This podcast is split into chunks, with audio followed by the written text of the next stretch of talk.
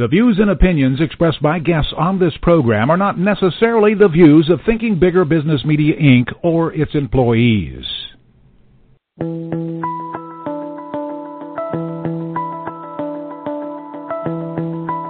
Welcome to Smart Company's Thinking Bigger the inside scoop on how America's most successful business owners transform their entrepreneurial vision into reality. And listen in as some of the top business minds in the country serve up practical advice, tips, and insights for growing your business. Now, here's your host, Kelly Scanlon. Good morning. Welcome to Smart Companies Radio. I'm Kelly Scanlon, publisher of Thinking Bigger Business Media. And our guest today is Susan Spalding. She's the founder and leader of Recalibrate Strategies, and that's a consulting firm that helps leverage her experience in marketing, communications, and business to help other organizations recalibrate and grow their organizations. And she has just released a book by the same name, Recalibrate, a strategic guide for accelerated growth. And she's here to talk with us today about how we can use some of the principles in our businesses in order to grow them. Welcome to the show today, Susan. Thank you, Kelly. So, Recalibrate. Let's talk about the name of the book, the name of your company. When you say recalibrate, what do you mean by that? Well, when I think about recalibrate, I remember that it's a verb. Mm-hmm. And it has to be a way of life and business today. With the ever changing marketplace and increased competition, if a company's going to be a success and if a company's going to find the right growth strategies, they're going to be in a constant state of recalibration. Absolutely. When you say it's a verb too, that implies action. It means does. you constantly are making those little fine adjustments, sometimes big ones too, in or you're not just standing still. Eh, in order to grow, you're going to have to take some action.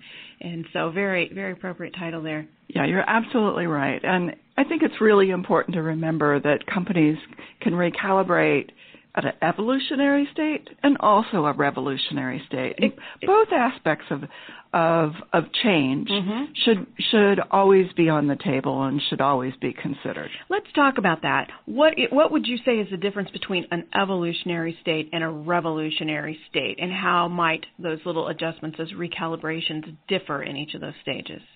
One of the people I interviewed, uh, Rich Matthews with Newell Rubbermaid, Mm-hmm. He has an incredible story about revolutionary change.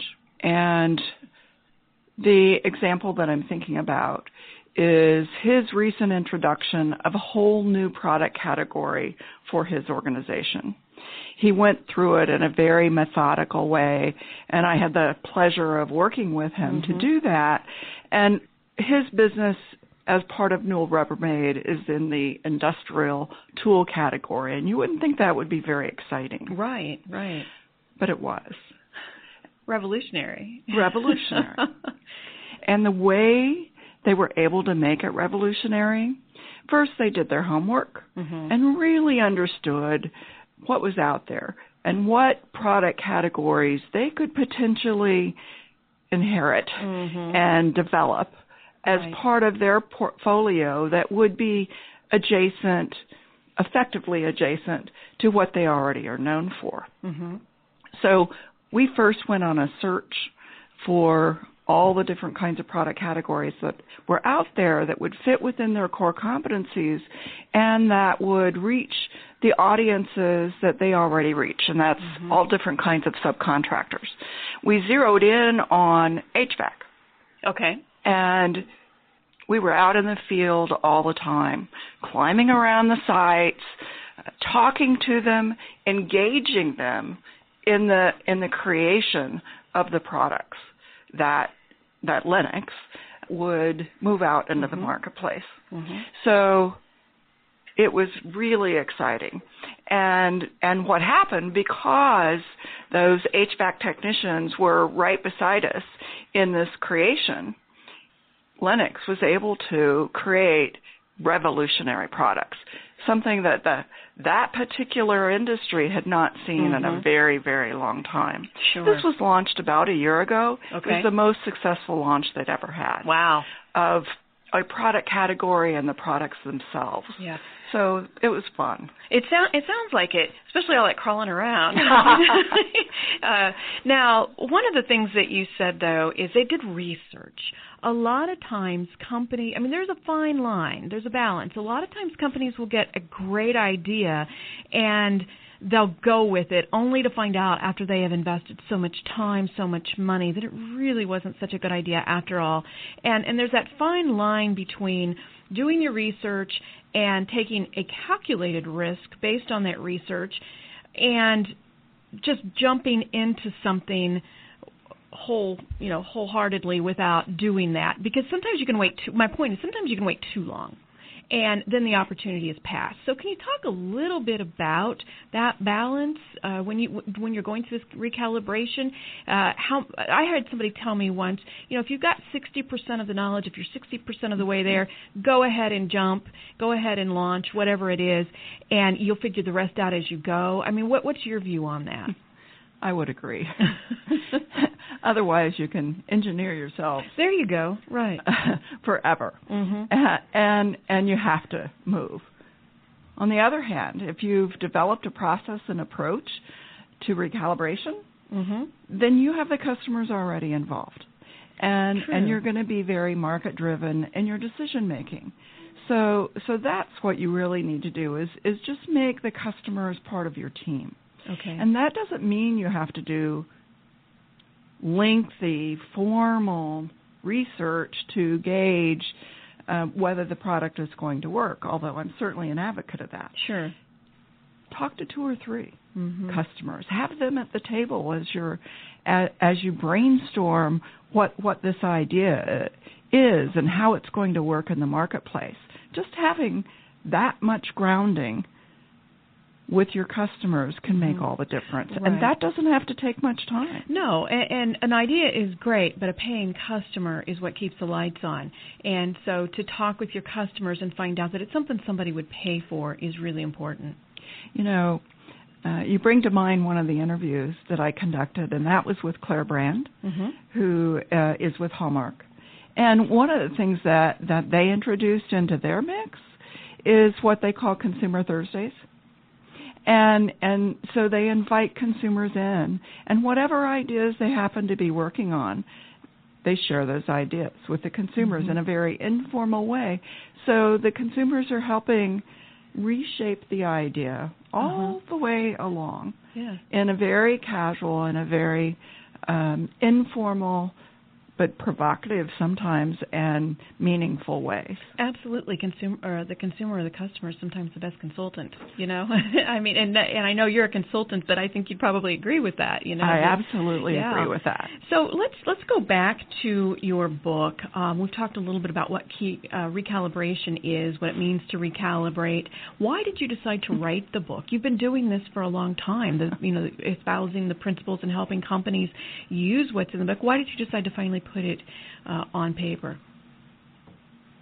I think as as I continue to consult with clients, I just kept hearing more and more and more about the pursuit of growth strategies and how to figure out which ones are the right ones. Mm-hmm. Yeah, and tricky. and so I had the opportunity to um, survey a number of business executives, and and it was fascinating to me that that um, one of their number one issues was not really understanding what the customers valued mm-hmm. in the process of where they should turn their company and make sure it was the best it could be. So, with that as a backdrop, I thought it would make the most sense to apply what what I've been doing all my career, and that's go out and talk to a lot of different people and and listen to their stories. Mm-hmm. and and then be able to share those stories. Because to me the the easiest way to find a new idea and be able to absorb that new idea is to is through storytelling. Absolutely. And and to hear what worked for some people and maybe what didn't work for others right so i thought it would be fun to practice what i preach and go out and interview uh, executives from small companies, from big companies, from all kinds of different industries, and gather um, what was mm-hmm. Yeah, it's valuable. a great yeah, it's a great approach because as you say, you hear it from people who've been there, done that, have experienced challenges, have found solutions. Um, some maybe still searching for solutions and, and can talk about what hasn't worked. But it's always it's always good to see what could be something that's very theoretical, uh, put in practical terms that a, a company just like theirs or similar to theirs has experienced. We're going to take a quick break. When we get back, we're going to be talking with Susan about the four tenets of recalibration. We'll be right back. Do you practice entrepreneurship? Entrepreneurship? Do you know how to show what you know? Benedictine College Executive MBA program has been the launching pad for many successful innovative products, services, and ventures. As the only one year executive MBA program in Kansas City, our conveniently located North Johnson County campus and weekend class times will fit your busy schedule. Go to benedictine.edu slash EMBA to learn more about our program. Hi, I'm Jason Lofton, CEO, President of QTI Incorporated. Every Friday, we discuss ways for small business owners to prosper and excel in their industry. So join us every Friday, 10 a.m. Central Time, right here on the Small Business Thinking Bigger Radio Network. Good morning. Welcome back to Smart Companies Radio. I'm Kelly Scanlon, publisher of Thinking Bigger Business Media. We're visiting here this morning with Susan Spalding. She is the author of a new book called Recalibrate, a strategic guide for accelerated growth. And this is a book that will help companies make those adjustments. Some, as Susan pointed out in the first half of the show, some revolutionary, some evolutionary, but it helps you from becoming stagnant, really. And when you become stagnant, you may as well close your doors, especially in this day and age. You can't just expect to do what always worked and be in business for very long. So, talk to us about the four different tenets of recalibration that you address in the book. Okay. Those four different tenets really came about through um, the market experience that I have that spans many years. Mm-hmm. And it's really um, fundamental to how companies uh, navigate their threats and opportunities and what they need to really keep top of mind as they look at those opportunities. Mm-hmm. So, the first tenet that I talk about is relevance. Yes. And and relevance sounds pretty simplistic, but oftentimes it uh, can be a challenge. So, what do I mean by relevance in this case? It's knowing what matters. Yes. It's matching the organizational competencies and goals to current and emerging consumer interests and needs. Mm-hmm. So again, it's that balance of, of relevance to the consumer and relevance to the business. Sure. For example, at I, you've got lots of examples, but what what made me what I thought of immediately when you said that is that at one time Kodak uh, was it was a thing. I mean, when it came to pictures, it was, and then they didn't make the appropriate market adjustments to stay relevant, and we all know what happened. So that is an example in my book, actually, and and uh, it, it's such a well-known brand mm-hmm. to have suffered it, its loss in the marketplace. Right, right. It's really sad. Yeah, it is. So so relevance is very important. You have to stay fresh. You have to be watching those trends. What's your other? What's the second principle? Um, the second principle is is really about differentiation, mm-hmm. and you know the art of differentiation is so important, and it really helps you create the brands that matter. And and it doesn't mean it's just about a cute message or um, something that's whiz bang around mm-hmm. a new product. Right. It, it, differentiation comes in lots of different shapes and sizes. For example, I'll go back to the thought that, and the example I was using earlier with Newell Rubbermaid in uh-huh. terms of of a great example of of change and an addition. Um, when when I was working with them, they set out to be very differentiating um, with their product category. at the same time, they were also wrestling with really old legacy Mhm. brands and products. Sure. And so they looked at differentiation there more from a messaging standpoint. So again, it can come in in a lot of different shapes and sizes when you think about differentiation. But if today you're not different than than your next door competitor, Right.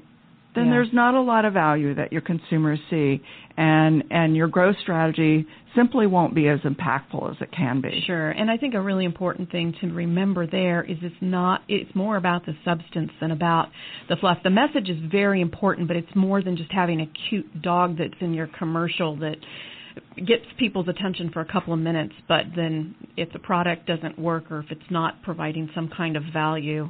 You are so Yeah. right. It it's really all about how you create a sense of value. Yes.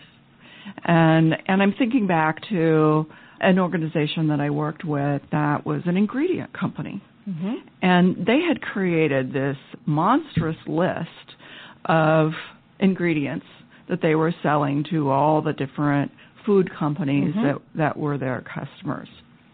They had so many SKUs. There were there was simply no way that they could keep up. Mhm. The other aspect is they put themselves in a really vulnerable position where they they allow themselves to be commoditized, if you will. Sure. Mhm. And differentiation is all about avoiding Absolutely. that trap. Because then you're only competing on price. Right. Yeah. So when we went out and talked to their customers, they they talked about the level of customization of of the product, but actually they talked about some of the service angles Mhm. that this company was providing and the technical support that it was providing and and they would in fact pay more for that. Okay. So again, it comes back to differentiation and knowing what that differential really is that creates value for your customer. Right. And and again, talking to the customers because I've had situations where and I've used this with other people I've talked to, so it's not a fresh example for me, but um insurance companies, they are forever sending out those packages, those envelopes full of return address labels and as some sort of a value add to their customer and they go in the recycling bin. They're wasting their money. And I know that's a very minor example, but the point that I'm trying to make is that it, when you're looking for that value add that you can provide, make sure it's something that your customer thinks is valuable, that you're not wasting your money on, that's not going in somebody's recycling bin or that uh, they don't care about. Yeah, one of um, one of the people that I interviewed for the book, Bill Bernardo with with APC, he he defines differentiation as disrupt. Ah, And it's a wonderful way to think about it. It's disrupting the way that the way you do your job every day. Mhm. So it's an internal disruption to what's going on, but it's also an external disruption. When you look at what's happening in the competitive landscape Mhm. and you see that you're all talking about the same thing or or there's a leader and all the followers immediately catch up just to Yeah. see if sameness. Yeah. So so his push was all about saying Disrupt. disrupt. Yeah. It's, go ahead. Another way to think about it, I was talking to John Windler, who's with Tractor Supply, Mhm. and you know they've been incredibly successful. Right. And and what he talks about in their culture is being re- relentlessly dissatisfied. Sure. Yeah. I can so see that, they're constantly looking for ways to change and Mhm. ways to improve exactly. what they're doing. Raise that bar. Exactly. So it it it, it makes me think about uh, the you know we've talked about relevance and we've talked about disruption. And someone told me once that disruption does not necessarily have to be expensive. It doesn't have to be really time consuming and the example that he gave was his wife went and bought a new car. And he says, of course, we've paid thousands and thousands and thousands of dollars for this new car, but do you know what she still talks about to this day? The first time she got in and the trade in that they had given them, somebody at, at the dealership had bothered to see what station she listened to and had tuned them into her car whenever. And so when she got on, her favorite stations were already set to go. And he says, We paid thousands and thousands for this car with all these wonderful features. She keeps talking about the fact that her radio stations were already tuned when she got in. But, you know, that was disruptive among all the other clutter, but it didn't cost them anything, I'm sure, to do that. That's a, that's a great example. Yeah. I was traveling a great deal the last last number of years and and had a home sweet home and and a um Hilton Garden Inn. Oh, sure. and and you know what made it special was because I I would walk in the door and they would say, "Hi, Susan," Mm-hmm. and I'd walk into the dining room and they'd have my glass of Chardonnay Ah, on the there table. you go. Or I'd walk in the dining room for breakfast and they'd have my iced tea Mhm. on the table ready to go. yeah. We moved our offices during that time and the Hilton Garden Inn wasn't quite as convenient, so I switched. Mhm. I was there every week, and every week I walked into this other motel. They said, "Oh, welcome. Have you ever been here before?" At Least to say, I went.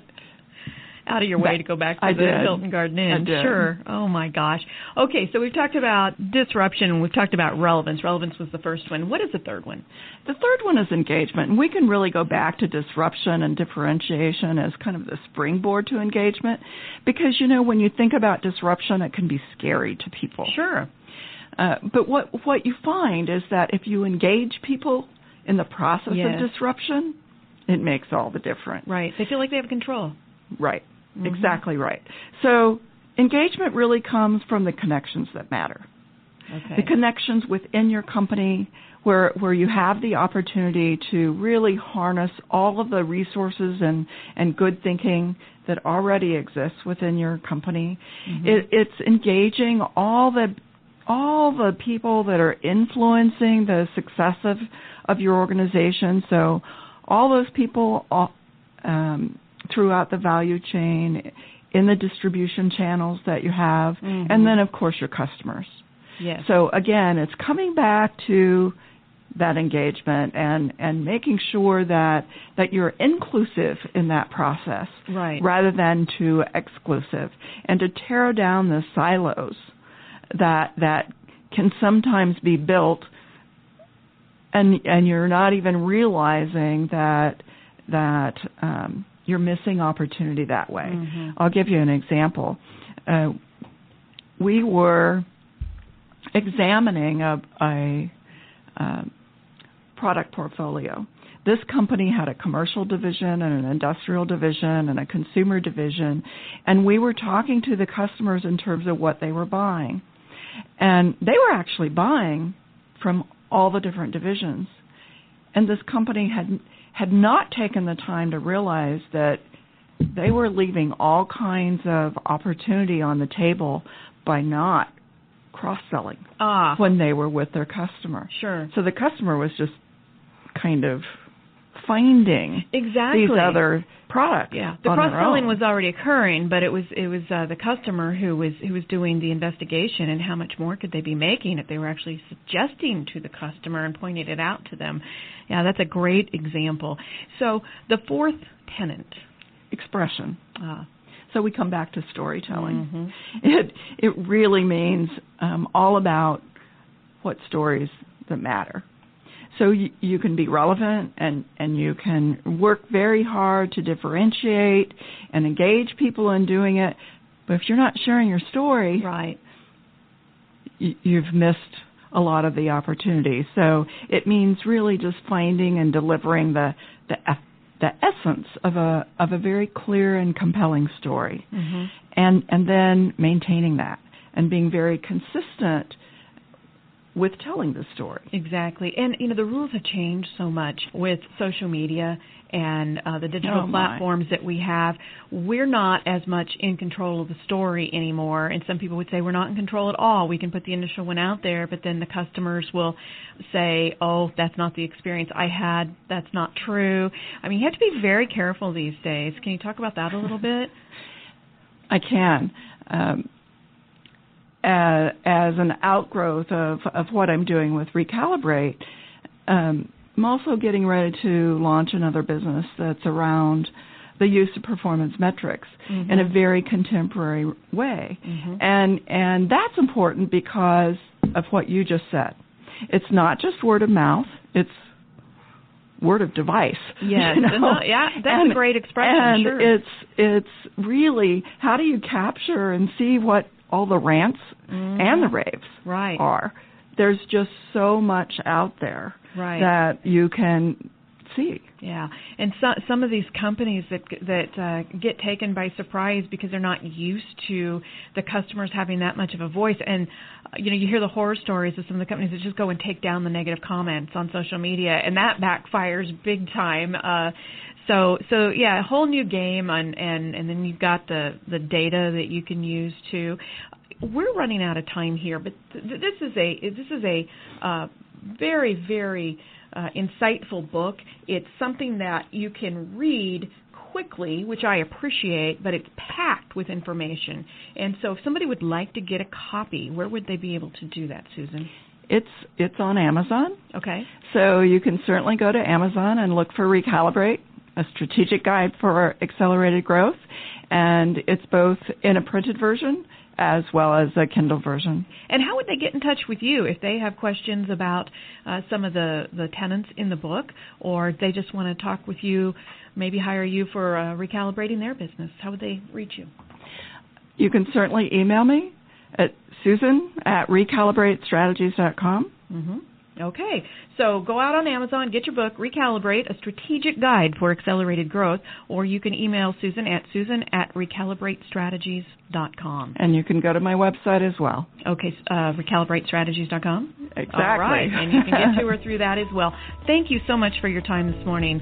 Uh, very good information, and I think the big takeaway is you just can't sit still these days. That's exactly right. If you'd like to learn more about how to grow your business, you can visit our website at ithinkbigger.com. Follow us on Facebook, Thinking Bigger Business Media, or on Twitter at ithinkbigger. Have a great weekend. We'll see you next week. This podcast is a part of the C Suite Radio Network.